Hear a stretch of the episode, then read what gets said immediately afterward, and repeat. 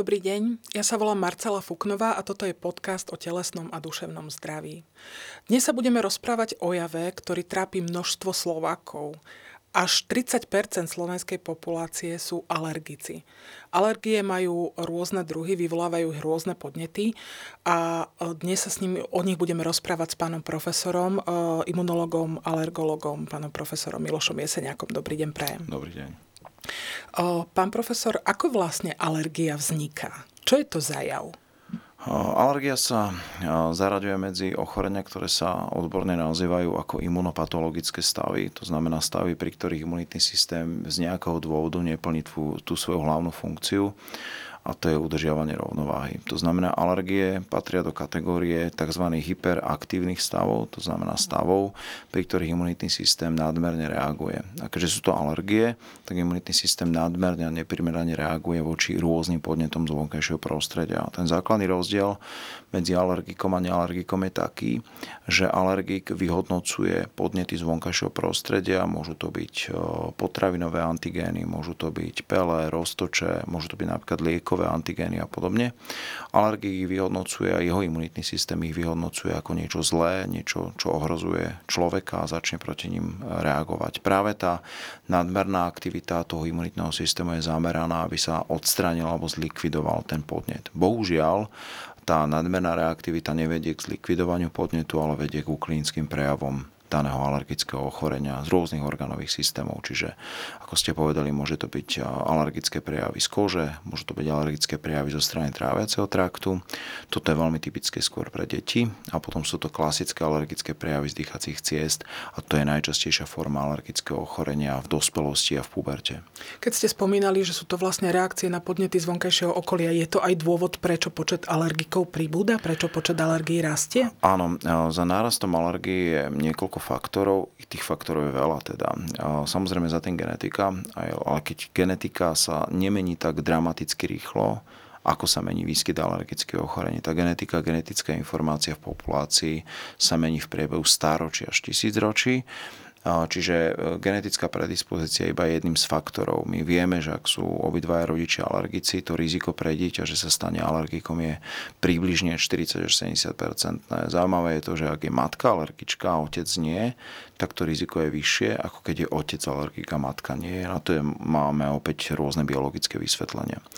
Takže ale genetika je jedna iba z dôležitých faktorov, ale oveľa dôležitejší v posledných rokoch a najmä keď vidíme ten dramatický náraz alergických ochorení, už len pre zaujímavosť, keď sa pozrieme na začiatok 20. storočia, zámerne hovorím 20. storočia, lebo to považujeme za relevantné z hľadiska nejakých hodnoverných epidemiologických dát, keďže vtedy v podstate začalo vedecky publikovať a dávať dokopy aj takéto dáta, tak na začiatku 20. storočia sa opisovala alergia alebo alergické ochorenia asi u 5, maximálne 10% populácie.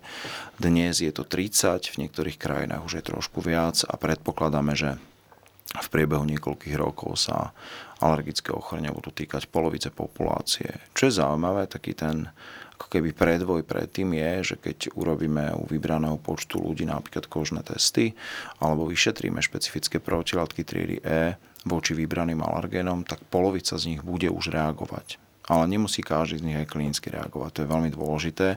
Aj tu si povedať, že jedna vec je, sú výsledky laboratórnych mm. testov, jedna vec sú výsledky kožných testov a druhá vec je tá reálna klinická sú reaktivita. To je práve úloha toho alergológa, aby nielen testoval a vyšetroval, aby dal do súvisu to, čo nájde v testoch s tým, čo klinicky robí ťažkosti u pacienta. Preto tá alergológia dnes je taká naozaj detektívna práca a aj v tej alergológii prichádzajú nové vyšetrovacie metódy, nové testy, ktoré tí alergológovia musia zvládnuť a musia vedieť, ako ich interpretovať.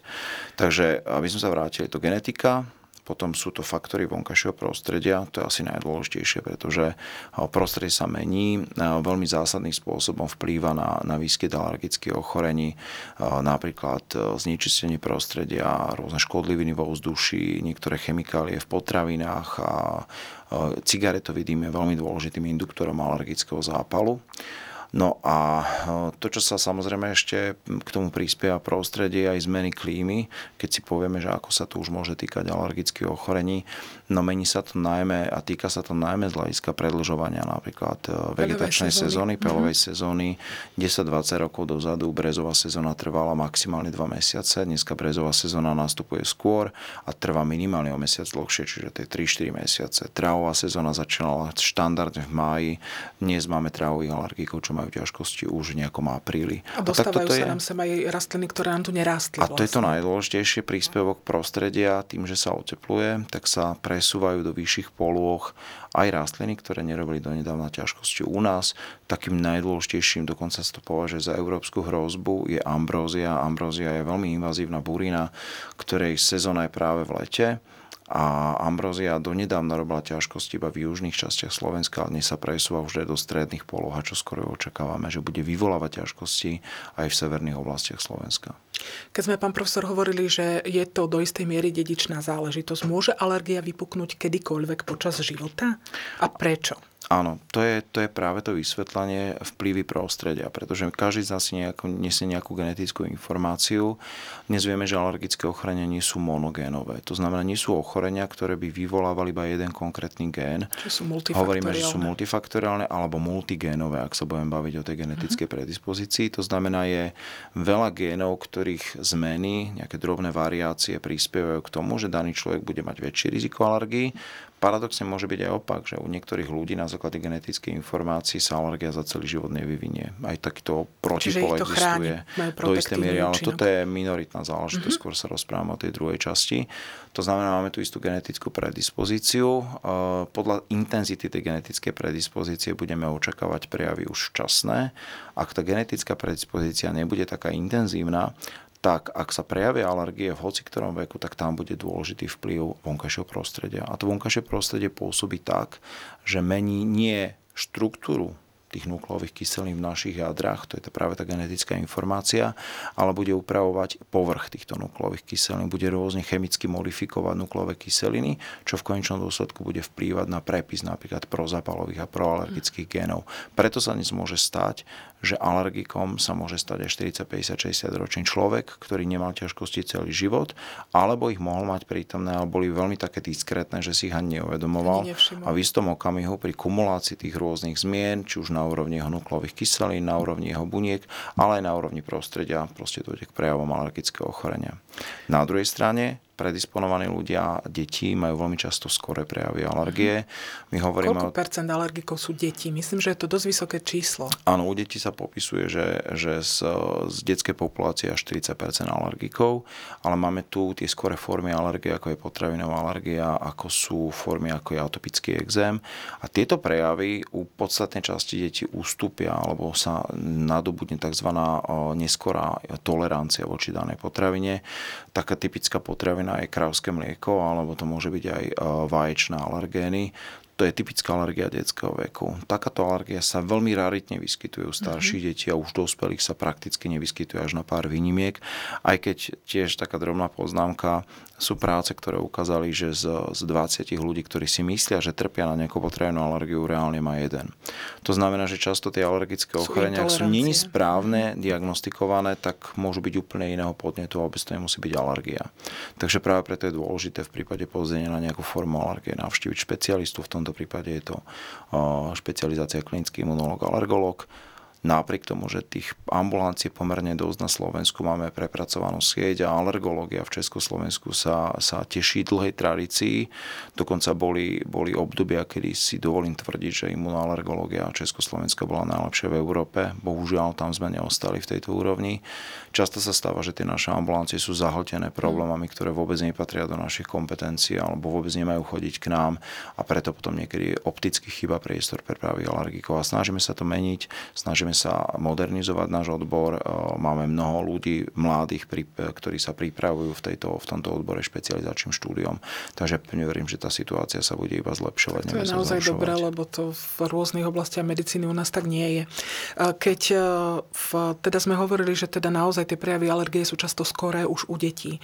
Môže dospelý človek, ktorý je alergik a chce mať dieťa, urobiť aspoň niečo preto, aby to dieťa tie prejavy alergie nemalo? Môže on aktívne do toho nejako vstúpiť? Áno, veľmi dôležitým, dôležitým, dôležitou súčasťou nášho odboru, alebo ten odbor klinické imunológie a alergológia sa v priebehu tých 10 ročí menil. Vytvárali sa nové pododbory. Dneska máme samostatnú imunológiu, ktorá výrazným spôsobom sa venuje najmä poruchám imunity.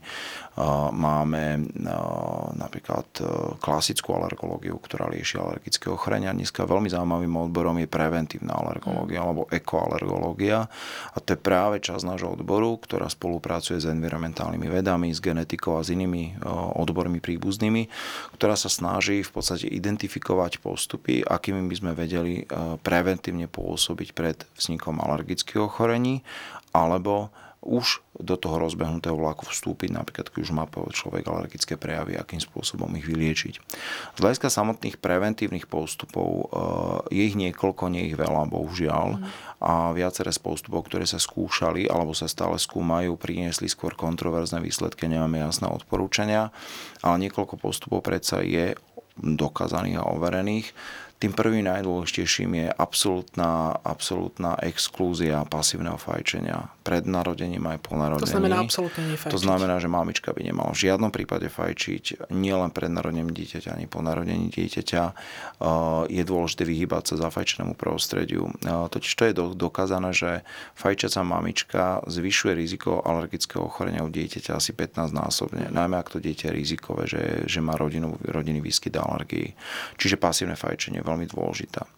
V tom kontexte treba povedať, že aj rôzne snahy, ako zastaviť klimatickú krízu, znížiť znečistenie ovzdušia, sú v podstate tiež súčasťou tých preventívnych opatrení, ale skôr na úrovni globálnej a spoločenskej a nie na úrovni konkrétneho individuálneho jedinca. Jasné, ale teda prevencia pasívneho fajčenia, ďalším dôležitým postupom v útlom veku, ale ten má tiež svoje obmedzené, obmedzené fungovanie je dojčenie. Dneska mm. sa ukazuje, že materské mlieko je veľmi dôležitou súčasťou prevencie, najmä skôr foriem alergie. Ako tento dieťa rastie, tak eh, preventívny vplyv materského mlieka a dojčenia naozaj slábne, to treba reálne priznať, ale ak je dieťa dojčené minimálne teda tých 6 mesiacov, optimálne aspoň 1 rok, tak má to istý preventívny vplyv nad výskytom alergických ochorení. Z tých ďalších vecí, ktoré sa skúmajú a ktoré sú čiastočne overené, je zabezpečenie vitamínu D počas gravidity, polinesených mastných kyselín. Svoju úlohu pravdepodobne hrá aj zinok mm. a nemenej dôležité očkovanie. Dneska sa naozaj ukazuje, že napríklad očkovanie vybranými vakcínami dokáže znížiť riziko ťažkých fóriem astmy a ťažkých fóriem exému v neskoršom živote. Ale Nikto z tých, niektoré, žiadne z týchto opatrení nie je univerzálna, nie, nefunguje na 100% a prevencia alergického ochorenia naozaj skôr uh, súborom viacerých opatrení, ktoré vieme urobiť a ktoré vieme dokázať. Prevenciou pred potrebnou alergiou, napríklad využitie tzv. okna tolerancie, je to čas medzi ukončeným štvrtým mesiacom a 8 mesiacom života, kedy to črevo dieťaťa a jeho imunitný systém je pripravený spoznávať a budovať si toleranciu, čiže v tomto veku by malo dieťa optimálne optimálne popri dojčení dostávať všetky typické potraviny pre danú geografickú oblasť, aby sa ten jeho imunitný systém s nimi stretol a začal si budovať toleranciu. Pre deti, ktoré nemôžu byť dojčené, je stále odporúčaný postup využívať v prvých mesiacoch života tzv. hypoalergené mlieka. To sú také tie náhrady mliečnej, form, mliečnej výživy, Formuly. ktoré majú skratku HA na konci. Budem trošku skeptický, asi ma niektorí nebudú mať za to rádi, ale tie posledné dôkazy, že by to naozaj veľmi fungovalo, nie sú. Mm. Bohužiaľ treba povedať, že mnohé odborné spoločnosti sa dnes odkláňajú od tohto postupu. Ak podávať hypolargené mliečné formuly, tak prvé 4 mesiace, ale nie dlhšie. Práve preto, lebo je tam to okno, kedy to mhm. dieťa skutočne má, má skúšať. E, keď sme hovorili o tom, že tie alergické prejavy sa e, naozaj môžu e, v, ako keby meniť ich intenzita, je to tak, že sa naozaj mení tá odpoveď toho organizmu a keď človek alergicky zareaguje na nejaký podnet, má sa už považovať za alergika na, na daný podnet teda? Základným, základnou definíciou alergie je, že to je uh, nadmerná reaktivita imunitného systému, ktorá je reproducibilná alebo reprodukovateľná. To znamená, že vždy, keď sa človek stretne s daným podnetom, tak zareaguje alergicky. aj keď intenzita tej alergickej reakcie môže byť rôzna. Hej. Na to hrá opäť úlohu veľmi, veľmi veľa faktorov. Môže to byť v prípade pelových alergikov intenzivita pelovej sezóny, alebo máme pelové sezóny, ktoré sú slabšie, alebo naopak tie, ktoré začínajú veľmi rýchlo a hru, z prúdka. Napríklad tento rok je to brézová trávová sezóna, ktorá je veľmi intenzívna, veľmi skora a veľmi, veľmi rýchla. Hneď v úvode, keďže sa dramaticky oteplilo, tak veľmi rýchlo došlo k vypeleniu tých rastlín a veľmi vysokému a rýchlemu nárastu pelových zrn vo vzduší. Čiže toto je jedna z vecí. V prípade potravinovej alergie to môže byť opäť množstvo toho podnetu, ktorý je zloženie danej potraviny. Je dokázané, že napríklad niektoré druhy potravín napríklad jablka sa môžu líšiť vo výskyte a koncentrácii toho hlavného alergénu, ale to platí aj pre iné alergény. Dokonca je zaujímavé, že v prípade mnohých potravinových alergín, alergií sú rozdiely medzi jednotlivými časťami Európy, kde opäť hrá úlohu to, to prostredie. Napríklad alergia u nás na broskyňu je väčšinou iba neškodného charakteru, že človek, veľmi typický brezový alergik, skrížne reaguje na broskyňu. Ale ak je to broskyňový alergik v Španielsku, vzhľadom na aj zloženie stravy, ako aj celkové prostredie, svete, tak tam často reaguje ťažkými formami mm. alergickej reakcií. To platí aj pre jablko. V Taliansku jablko často vedie k ťažkým reakciám, u nás je to skôr opäť prejav skrížnej reakcie s brezou. Čiže tých podnetov je veľmi veľa. Navyše máme aj tzv. sumačnú alergiu, že musíte mať napríklad potravinu a nejaký iný podnet. Môže to byť zvýšenie telesnej teploty, fyzická aktivita, športová aktivita, môže to byť nejaké, nejaká skupina liekov, môže to byť alkohol, kde kombinácia, že človek iba zje danú potravinu, alebo iba má tento podnet, sa nič nedie, ale keď sa to spojí v krátkom časovom intervale, tak sa môže rozvinúť alergická reakcia. Tých podnetov je veľmi, veľmi veľa a môže sa stať, že u časti alergikov sa reaktivita na niektoré podnety časom alebo prechodne zmierni, ale obvykle potom časom dochádza k opäť k objaveniu sa týchto klinických prejavov. Hm. Sú ľudia, ktorí sú multialergickí? Áno, hovoríme o polialergii, to je mm. presnejší výraz, čiže polialergický je, e, musíme rozlišovať dve, dva termíny, to je polireaktivita a polialergia, pretože polireaktivita vyznačuje e, fenomén, že nájdeme viacero kožných testov pozitívnych, nájdeme viacero špecifických protilátok laboratórnom vyšetrení pozitívnych a polialergia je, že z týchto podnetov, ktoré sme našli laboratórne alebo v kožnom testovaní, čas vyvoláva reálne alergiu. Áno, máme aj deti s, s polyalergiami alebo multialergiami, mm. alebo u potravín hovoríme o multiproteínovej alergii. To znamená, že to dieťa napríklad reaguje na mnohé potravinové antigény, mnohé potravinové bielkoviny, lebo najčastejšou, najčastejším alergénom sú bielkoviny. Hej, cukriek mm-hmm. samé o sebe len málo kedy vedú k alergickým prejavom. V podľa toho, čo sa dozvedáme často aj z tláče, z rôznych médií, existujú alergie naozaj ako keby úplne na všetko. Niektoré sú ako keby až vymyslené, že alergia na vodu existuje, napríklad kožná. V sú už všetky alergie preskúmané? Trúfali by ste si povedať, alebo teda zistené? Alebo sa môžu napríklad objaviť nejaké úplne nové v budúcnosti? Ako to podľa vás je? Áno, alergické reakcie sú, obie, o, sú opísané skoro už na všetko. Uh-huh. Napríklad existuje, e, sú, sú údaje o alergii na Facebook, na sociálne siete, že to bol prípad mladého človeka, ktorý pri otvorení si svojej schránky dostal astmatický záchvat, ale skôr tam je tá psychický aspekt alergického ochorenia, ale to len na odľahčenie. Mnohé alergie sa o nich hovorí a neexistujú. Napríklad mm. alergia na chlad. Alergia na chlad neexistuje. Bohužiaľ, mnohí ľudia, na často naši pacienti ako prvé, keď sa ich opýtame, že na čo ste alergickí, tak na chlad. Alergia na existuje iba v podobe tzv. chladovej žihlavky. To znamená, že keď sa stretnem so studeným prostredím, tak sa mi na koži objavia tak tie klasické tie prejavy žihlavky ale alergia na chlad z dýchacích ciest je iba prejavom nešpecifickej reaktivity dýchacích ciest na zmeny fyzikálne prostredia. To ochladenie vedie k tomu, že tie alergické zápalené dýchacie cesty, kde alergén je iný, ale nie je to chlad, reagujú proste napríklad kašlom alebo tvorbou vodnatého sekretu z nosa. Čiže napríklad alergia na chlad ako taká neexistuje. Alergia na vodu ako taká neexistuje, ale existuje opäť tzv. akvagénna žihlavka. To mm-hmm. znamená, keď človek sa stretne o koža s vodou, tak sa môžu objaviť prejavy žihlavky. Ale Jasne. skôr to nie je klasická alergia, je to iba hyperaktivita kožných buniek. Takže tých alergií je veľmi veľa. Objavujú sa aj nové, objavujú sa nové druhy potravín, ktoré konzumujeme. Aj v našom jedálničku sa objavujú potraviny, ktoré sme tu ešte donedávna vôbec nemali. A v súvislosti s tým sa samozrejme objavujú alergické reakcie na rôzne exotické ovocia, na rôzne exotické netradičné potraviny, ktoré sme tu nemali ďalej. Čiže výpočet alergénov bude stúpať. To, čo je veľmi dôležité, my aj v tých jednotlivých zdrojoch alergénov, pretože napríklad jablko si musíme, alebo arašid si musíme predstaviť ako, ako taký balík, v ktorom je viacero Komplex. alergénov, mm-hmm. pretože nie je to iba jeden jediný alergén. My alergény rozdielujeme na hlavné a vedľajšie. Hlavný alergén je taký, na ktorý reaguje aspoň polovica alergikov na daný, na daný podnet. Napríklad e, polovica alergikov na arašid reaguje na aj hlavný alergén, ktorý sa označuje ako ARA H1, ale tých mm-hmm. alergénov je niekoľko. Jasne. A niektoré sú nebezpečnejšie, niektoré sú menej nebezpečné. Práve na to máme nové diagnostické metódy, ktoré dokážu odhaliť, na ktorý ten alergén je človek reaktívny. Čiže nie je alergia na arašid ako alergia na arašid. Áno, napríklad môže byť opäť skrižná reakcia s brezou, kde ten človek principiálne nie je ohrozený závažnými reakciami, skôr ho bude svrbieť dutinová, dutina ústna, budú, budú mu opuchať pery, ale nebude hroziť systémom alergická reakcia. Ale ak je to alergik na arašid, na ten hlavný, mm. práve ten spomínaný ARH1, tak tam naozaj hrozí anafylaktická reakcia. Čiže to sme si možno už aj čiastočne odpovedali na to, prečo niektorí ľudia reagujú touto systémovou alergickou reakciou a u niektorých je tá, je tá reakcia miernejšia, že sa v úvodzovkách s tou alergiou dá žiť a neohrozuje ich život natoľko, ako niektorí alergici napríklad na hmyzie uštipnutí, že potrebujú epipen, potrebujú adrenalín nosiť pri sebe, aby nezomreli. Mm-hmm. No, e, alergia na blánokrydlý hmyz, ako sa to správne označuje, je alergia na, to je tiež terminologicky sa presne musí používať termín bodnutie, lebo to je mhm. bodavý hmyz, on je štipe, on bodá. A to je veľmi zaujímavé, že e, v podstate podstatná časť z populácie sa stretne s takýmto akoby podnetom, že ho bodne osa alebo včela.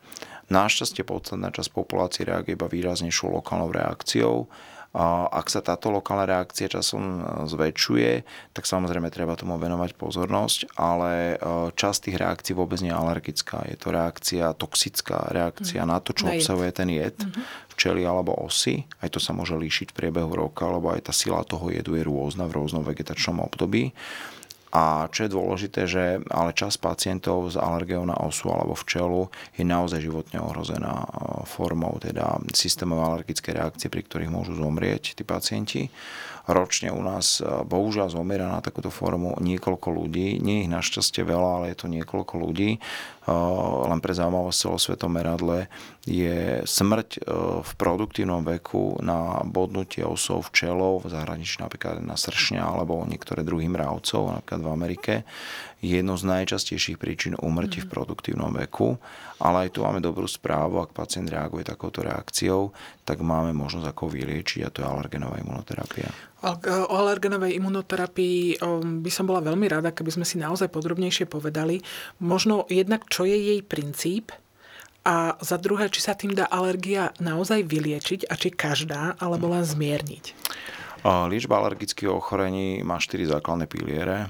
Vždycky ale musíme brať do úvahy, aká forma alergie to je a na aký alergén. Mm-hmm. Základ je samozrejme edukovať pacienta, povedať mu, že na to ste alergický, tomuto sa musíte vyhýbať, buď absolútne, čo znamená aj stopové množstva, práve preto slúži detálny opis aj stopových množstiev niektorých antigénov v potravinách. Čiže má to zmysel. Áno, to je práve kvôli tomu, že tí alergici, čo reagujú na stopové množstva, napríklad arašidových alergénov, naozaj si na to musia dávať pozor.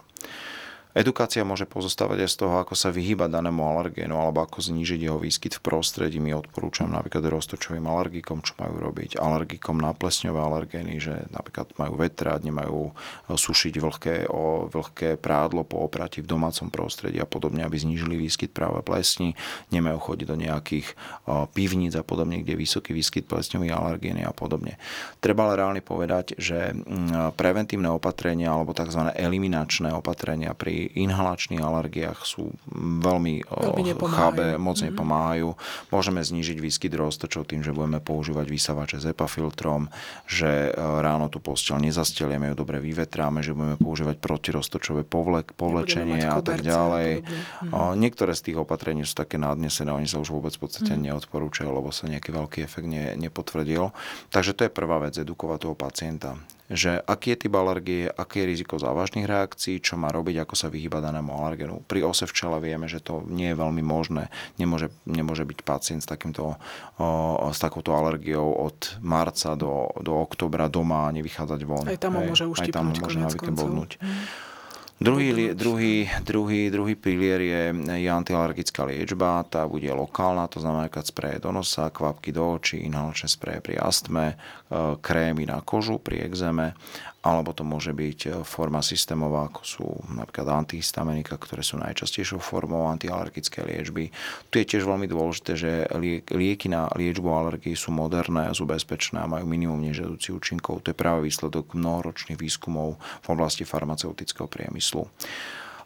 Ďalším nástrojom, veľmi dôležitým pilierom je ešte mimochodom veľmi dôležité pri tých liekových formách, aby sme pacientovi vysvetlili, ako to má užívať, akým spôsobom napríklad si podávať kvapky do nosa, kvapky do očí, ako ich skladovať, ako používať inhalátory na astmu. Lebo môžeme mu dať aj najlepší liek, keď ho pacient nesprávne používa alebo neužíva, tak samozrejme to nebude fungovať. Na účasti alergikov máme možnosť už spomínané alergenovej imunoterapie, to znamená postupu, ktorým vieme tú alergiu zásadným spôsobom zmierniť, znížiť alebo dokonca odstrániť. A tu veľmi závisí od toho, aký typ alergie to je. Alergenová imunoterapia je v súčasnosti určená prednostne na inhalačné alergie, to znamená e, vybrané najčastejšie je to roztoče, môžu to byť jarné dreviny ako je breza, môžu to byť trávy, u nás najdôležitejšia je timotejka, potom to môžu byť niektoré buriny ako je ambrózia, ako je palina, po prípade niektoré minoritné alergény. Len tu sme limitovaní tým, že nie každý z týchto alergénov máme aj dostupný vo forme alergénovej imunoterapie. Čiže toto hrá veľmi dôležitú úlohu. Alergénová imunoterapia je postup, ktorý je založený na pravidelnom podávaní konštantného množstva daného alergénu, ktorý vyvoláva ťažkosti u pacienta, minimálne po dobu troch rokov. A tým pravidelným podávaním v podstate naučíme ten imunitný systém si vybudovať ako keby toleranciu. A naozaj sa, sa podarí u časti pacientov aj vyliečiť danú alergiu. Preto je ale dôležité takýto postup aplikovať čo najskôr, optimálne u detí po 5. roku života, to je veková limitácia pre použitie väčšinej, väčšinej formy alergenovej imunoterapie, pretože keď už sa rozbehne ten alergický proces a mhm. vidíme, že alergik je alergický na viacero alergenov, málo kedy vieme zvládnuť všetky alergeny touto formou, lebo by musel užívať 3-4 druhy alergenovej imunoterapie, keďže kombinácie neexistujú momentálne až na pár výnimiek. Takže to je ďalšia dôležitá vec, presne zdiagnostikovať daný alergén. Ak existuje vo forme alergénovej imunoterapie, tak pacientovi ponúknuté možnosti sú možnosti v podobe tabletiek pod jazyk, roztokov alebo kvapiek pod jazyk a v podobe inekcií, opäť podľa toho, čo pacient preferuje a podľa toho, aký alergén máme dostupný v konkrétnej forme. Dôležité ale užívanie minimálne tie 3 roky. Mm. Takáto liečba dokáže u časti pacientov nielen zmierniť prejavy, ale absolútne odstrániť alergické prejavy. Veľmi dôležitý postup je aj taký, že, že táto liečba zníži spotrebu klasické antialergické liečby, že pacient zistí, že nepotrebuje toľko sprejov, kvapiek do očí, nepotrebuje užívať antihistaminika, tam práve tá liečba má smerovať. Dôležité sú ďalšie dva aspekty tejto liečby. Ona znižuje riziko rozvoja astmy. Hmm. Neliečený alergik je, je vstupnou bránou do toho, že sa u neho môže často vyvinúť astma a samozrejme znižuje sa riziko ďalších nových foriem alergií. To je v prípade inhalačných alergií. Tie alergeny, ktoré máme v dispozícii, som vymenoval. Sú to roztoče, sú to trávy, sú to jarné dreviny, je to, sú to buriny, čiže breza a ambrózia. A momentálne máme v dispozícii už aj alergenovú imunoterapiu na alergiu na mačku a psa, čo je veľmi mhm. dôležité a očakávame príchod plesňových fóriem alergií. super. Ďalšou oblasťou, kde sa používa alergenová imunoterapia s veľkým úspechom je práve alergia na osu a včelu.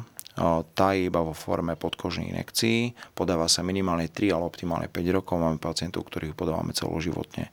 A to je veľmi dôležitá liečba, lebo tá život zachraňuje. My momentálne... Čiže dokáže zabrániť tej systémovej Áno, u nás máme reakcii. momentálne v našom centre liečených skoro 60 pacientov. Mm a za tento rok máme už minimálne 20 expozícií, či už boli mhm. bodnutí a nikto nereagoval takou systémovou reakciou, čo je veľmi skvelé. dôležité, čo je super. Čiže ten pacient síce musí ďalej nosiť to adrenalinové pero, ale je, je absolútne vo väčšej pohode, lebo nemusí sa obávať, že keď ho aj niečo bodne, tak sa nič zásadne nemusí stať. Tretia veľká oblasť, kde sa využíva alergenová imunoterapia, zatiaľ veľmi skôr experimentálne potravinová alergia. Mm. Momentálne už existujú a už aj na prvých európskych a svetových kongresoch boli predstavené tieto terapeutické možnosti. Napríklad pre liečbu arašidovej alergie sú, e, sú vytvorené kapsulky, ktoré obsahujú presne konštantné množstvo hlavného alergénu arašidov, ktoré v podstate pri pravidelnom podávaní dokážu zvýšiť prach tolerancie. V prípade tej potravinovej alergie to nie je také jednoduché. U malokôr sa to podarí vyliečiť, ale tým, že pacient pravidelne užíva ten alergén, minimálne sa môže prestať obávať toho, že keď si je stopa daného alergénu, že bude reagovať. Dokonca existuje pre arašidy aj forma náplasťová, že si mhm. nálepí náplast na kožu, kde sa opäť dokáže zvýšiť tá tolerancia. Ten prach tolerancie, rádovo to môže byť od stopových množstiev sa pacient dostane na úroveň, že stoleruje napríklad 4-5 arašidov, ktoré môže zjesť a nebude reagovať. Čiže pomerne zásadné, lebo minimálne nemusí sledovať tie stopové množstva, ktoré sa vyskytujú. Ale toto je ešte v plienkach, bohužiaľ. Existujú nejaké známe nežiaduce účinky takejto liečby? Samozrejme, my podávame daný alergén, ktorý u pacienta vyvoláva ťažkosti, čiže my musíme pacienta po podaní aj odsledovať, minimálne po prvom podaní. V prípade subkutané liečby, čiže podkožnej, Každé podanie musí byť v ambulancii imunoalergológa a pacient je 30 minút odsledovaný. Je to kvôli tomu, že u niektorých foriem alergií, napríklad osa včela, sa môže pri tejto liečbe vyskytnúť systémová mm. alergická reakcia, ale je to relatívne e, zriedkavý vedľajšia úloha. My práve o tom pacientom vždy povieme, preto ostávate u nás sledovanie, aby sme vedeli zareagovať. Môže sa vyskytovať v prípade podkožnej liečby lokálne reakcie, také začervenanie, svrbenie a podobne. Čo máme dokázané aj my, ale aj zo štúdií to vyplýva, že pri pravidelnom podávaní aj táto lokálna tolerancia sa zlepšuje a tie lokálne prejavy ustúpia. V prípade sublingválnej, čiže podjazykovej imunoterapie, je väčšinou v úvode u podstatnej časti pacientov prítomné takéto svrbenie v dutine ústnej, taký ten nepríjemný pocit, pocit opuchu hrdla a podobne. Ale aj to sa dá zmierniť a časom to ustupuje. Hej. Ale základná tá najdôležitejšia informácia je, že veľmi ráritne sa môže vyskytovať systém alergická reakcia. Mm-hmm. Práve preto tú liečbu musí indikovať alergolog musí byť pacient odsledovaný minimálne po prvom podaní v ambulancii, aby sme vedeli, že či pacient ju toleruje alebo nie. Ak sú tam nejaké lokálne vedľajšie príhody, tak takého pacienta si potom častejšie voláme, snažíme sa s ním pracovať, sú rôzne postupy, ako zmierniť tie lokálne prejavy. Ak pacient vydrží, tak ten efekt tej liečby je naozaj dobrý. To je skvelé. Pán profesor, čo napríklad ľudia, ktorí o, sa správajú opačne, že si povedia, tak tomu alergologovi aj tak dlhá čakacia doba, ja si zložením nejaké antihistaminikum, prežijem ten čas, kedy mi je zlé, alebo teda, ja neviem, keď sa stretnem s nejakým psom, tak si proste niečo dám a viac to neriešia. Je toto správny postup? Je to jedna z možností, mm-hmm. bohužiaľ to reflektuje ten, tie čakacie doby v našich ambulanciách, ale tie sú na ospravedlenie mojich kolegov naozaj dané tým, že, že mnoho pacientov nepatrí k nám, ale mm-hmm. sú mhm. posielaní aj s inými ťažkosťami ako len alergickými, ale nie je to správny postup, lebo časom sa prejavy alergie budú zvýrazňovať, budú sa zintenzívňovať, budú sa objavovať nové alergie. To znamená, niekto, kto mal lieskovú alergiu, to znamená, má ťažkosti 2-3 týždne v januári, bude mať ťažkosti celú jar, lebo začne reagovať aj na iné alergény. Mm-hmm. To znamená, že áno, kúpenie si voľne predajného antihistaminika, dneska sú už voľne predajné spreje do nosa kortikoidné napríklad, ktoré si môže pacient kúpiť, je prechodný, prechodný postup, ktorý možno urobiť, kým sa pacient dostane na vyšetrenie ku alergologovi. Určite na zváženie a my na tom pracujeme, aby tie najľahšie formy, kým sa dostanú k nám na špecializované vyšetrenie, mohol liečiť a mohol predpisovať lieky aj všeobecný lekár. Tu už dneska existuje, mm-hmm. napríklad antihistaminika môžu písať všeobecní lekári. Ale minimálne tie antihistaminika by si mal človek dávať. Určite áno, aj keď tie postupy sa tiež menia. Dneska v prípade klasické alergické nádchy sa odporúča najmä lokálna liečba do nosa, to znamená spreje. Tie antihistaminika sú dneska ako druhá línia, takže treba vedieť, že čo máme prístup, čo si vie ten pacient zabezpečiť, ale určite každý alergik by mal byť vyšetrený špecialistom a najmä preto, aby nielen mal diagnostikovanú alergiu, ale aby bol navrhnutý aj postup a to je práve alergenová imunoterapia. Aby sa znížilo riziko astma, astmy, ktorá naozaj u časti týchto pacientov sa objaví, ak sa nebude liečiť tá alergia. A to je naozaj že pomerne vážne ochorenie. V, dá sa alergia napríklad vyvolať? Môže alergia pôsobiť ako liečebný prostriedok na nejakú inú diagnózu? Existuje? Kedy sa uvažovalo, že že, že v podstate alergie je protipol autoimunity, to znamená nadmerné reaktivity voči vlastným našim mm-hmm. štruktúram tkanivám. Dneska sa ukazuje, že tento postup nie je správny, on to tak nefunguje, že, že v imunitnom systéme je niečo biele alebo čierne. Takže dneska akože samotné vyvolanie alergie nepovažujeme za nejaký terapeutický postup, ani sa nepoužíva napriek tomu, že sa skúmal experimentálne v prípade niektorých ochorení. Čo je zaujímavé, niektoré alergické bunky, ako napríklad eozinofily, sa dneska skúmajú e, ich protinádorové účinky a, a efekt v prípade práve nádorových ochorení. Ale samotná alergia ako indukto, indukovaná alergia, ktorá má viesť akoby k vylečeniu iného typu ochorení sa nepoužíva ani, ani to tak nefunguje v imunitnom systéme. To je oveľa zložitejšie. Pán doktor, keď sa u niekoho objaví alergická reakcia alebo teda alergia, mal by nejakým spôsobom zmeniť životný štýl? Môže si nejako pomôcť svojim bežným fungovaním? Že teraz som alergik, tak sa budem správať trochu inak. Okrem vyhýbania sa tomu alergénu, možno, že niečo v životospráve. Na to najmä slúži najmä špecializované vyšetrenie. Bez toho by sa nemal alergik nejako trápiť nejakými dietnými obmedzeniami a podobnými vecami, ktoré môžu viesť napríklad k chybaniu niektorých dôležitých živín. Čiže ten postup a, a ten režim životný by mal naozaj nastaviť špecialista. To, čo môže človek urobiť samozrejme, je, je racionálne stravovanie sa, ak je alergicky na nejakú potrebnú, vyhybať sa jej. Dôležitou súčasťou komplexného manažmentu alergických ochorení, napríklad vitamín D, ktorý je vhodné podávať minimálne minimálne v tom jesenom zimnom období a, a z tých ostatných vecí spolupracovať so špecialistom a, a snažiť sa teda nejako nastaviť ten individuálny režim tak, aby vyhovoval pacientovi. My keď e, začíname liečiť alergika, my mu predstavíme všetky možnosti, aké sú a snažíme sa v rozhovore s tým alergikom dospieť k nejakému dohovoru alebo konsenzu, že ktorá forma liečby bude vyhovovať, ktorú formu bude užívať, ako často bude užívať, ako často má chodiť na kontroly k nám do ambulancii. Čiže ten individuálny režim alebo individuálny liečebný plán by mal byť s každým pacientom vypracovaný samostatne. Dneska sa snažíme aj v imunoalergológii už ustupovať do takého toho paušálneho liečenia, že, že príde alergik, urobím kožné testy, vyšlo toto pozitívne, dám mu antihistamikum spiridona sa kontrola raz za rok. Snažíme sa tomuto vyhnúť, snažíme sa naozaj individualizovať ten prístup prístup a, a zvoliť liečebný postup taký, aby tomu pacientovi naozaj viac vyhovoval. Sú takí, čo preferujú lokálnu liečbu do nosa, naopak sú takí, čo majú radšej systémové formy, napríklad antihistaminika, takže vieme to upraviť podľa očakávaní pacienta. Čo sa týka toho, že keď um, títo pacienti o, v, ku vám teda prídu, je tá liečba už celoživotná? Alebo si ten človek teda môže povedať, že už som sa tej alergie zbavil okrem tej imunoterapie. Môže to nejak vymiznúť samo? Samotná alergia, v závislosti od toho opäť od typu alergie, sú alergie, ktoré sú zaručené celoživotné. Napríklad uh-huh. alergia na roztoče, alergia na na plesne a niektoré agresívne alergény, ale sú alergie, ktoré e, môžu časom zmierniť a napríklad niektoré formy potravinovej alergie môžu naozaj odoznieť, že sa navodí neskorá tolerancia. Ale u dospelého pacienta, ak je naozaj reálna alergia, reálna reaktivita na nejaký alergén, tak takáto alergia viac menej v nejakom sinusoidnom priebehu bude celoživotná. Čiže budú obdobie, kedy sa bude mať lepšie, budú obdobie, kedy sa bude mať horšie. V žiadnom prípade nesúhlasím ani na základe e, vedeckých dôkazov, že by nejaká dramatická zmena životného štýlu, otužovanie, detoxy a podobne dokázali vyliečiť alergické ochorenie. Lebo stretávame sa s tým napríklad na našej internetovej stránke, kde my sa snažíme edukovať na našich profiloch na sociálnych sieťach pacientov, že sú tam také reakcie, že ja som začal otužovať, začal som mm. robiť detoxy, začal som toto a hento a kúpil som si nejaké alternatívy, že spo, po, doplnky a vylečil som sa z alergie. Tam je veľmi otázne, či to naozaj bola reálna alergia v tom úvode. Možno, že by sme mohli ešte povedať jednu takú vec, ktorá ľudí často metie, keď vy hovoríte, že ku vám sa dostávajú ľudia, ktorí ku vám nepatria. Aký je rozdiel medzi intoleranciou a alergiou? Obidve aj intolerancia a alergia sú, e, sú označované ako hypersenzitívne reakcie, to znamená reakcie e, na nejaký podnet, kde ten organizmus opakovane reaguje na daný podnet nadmerne v porovnaní s zdravým jedincom.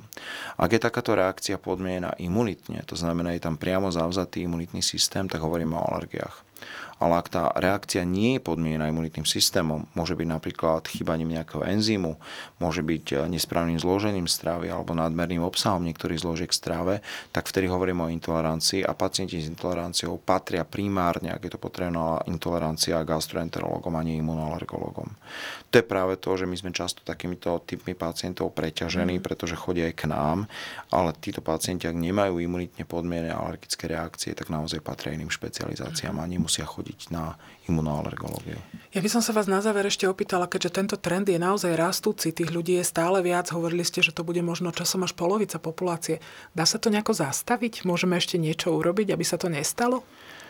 No, uh na také tej globálnej univerzálnej, eh, univerzálnej úrovni je to určite eh, boj s klimatickými zmenami, boj s zmenou eh, pro, teploty prostredia, boj s znečistením prostredia, vzdušia a vody a podobne, lebo to sú veľmi dôležité aspekty, ktoré naozaj prispievajú globálne k nárastu alergických ochorení. Mm. Takže to, že sa sú ekologickí aktivisti, oni nebojú iba za prírodu, ale oni bojujú predovšetkým za nás a jedným z dôsledkov znečistenia prostredia a globálneho oteplovania je náraz alergických ochorení. Takže toto je na tej globálnej úrovni, na tej individuálnej úrovni, ako som povedal. Človek sa musí starať o svoj imunitný systém dostatočne, musí dať čas na oddych tomu imunitnému systému, snažiť sa ho modulovať, ovplyvňovať aj racionálnym zložením stravy v období, kedy máme prirodzený zdroj rôznych vitamínov, minerálov, naozaj siahať po takýchto potravinách, ovoci, zelenine a podobne. Samozrejme v tom rizikovom období doplniť si vitamín D, snažiť sa žiť nejaký racionálny životný štýl, nefajčiť a podobne. Ale v tomto prípade mám taký pocit, a bohužiaľ sa k tomu mhm. prikláňa väčšina alergologov, že momentálne na ťahu sú tie globálne snahy o úpravu prostredia, pretože na tej individuálnej úrovni, pokiaľ sa bude toto diať, čo sa deje a vidíme to z roka na rok, že to je horšie, tak tie individuálne nejaké opatrenia a snahy nebudú mať taký účinok, ako keď budeme ďalej čeliť nárastu nových alergénov, prenikaniu alergénov do vyšších geografických pásem a podobne. Čiže individuálne môžeme robiť, ale momentálne je dôležitá tá globálna snaha zasiahnuť do toho prostredia, do kvality prostredia. Pán profesor, ja vám veľmi pekne ďakujem za návštevu a za informácie. Veľmi pekne ďakujem za pozvanie.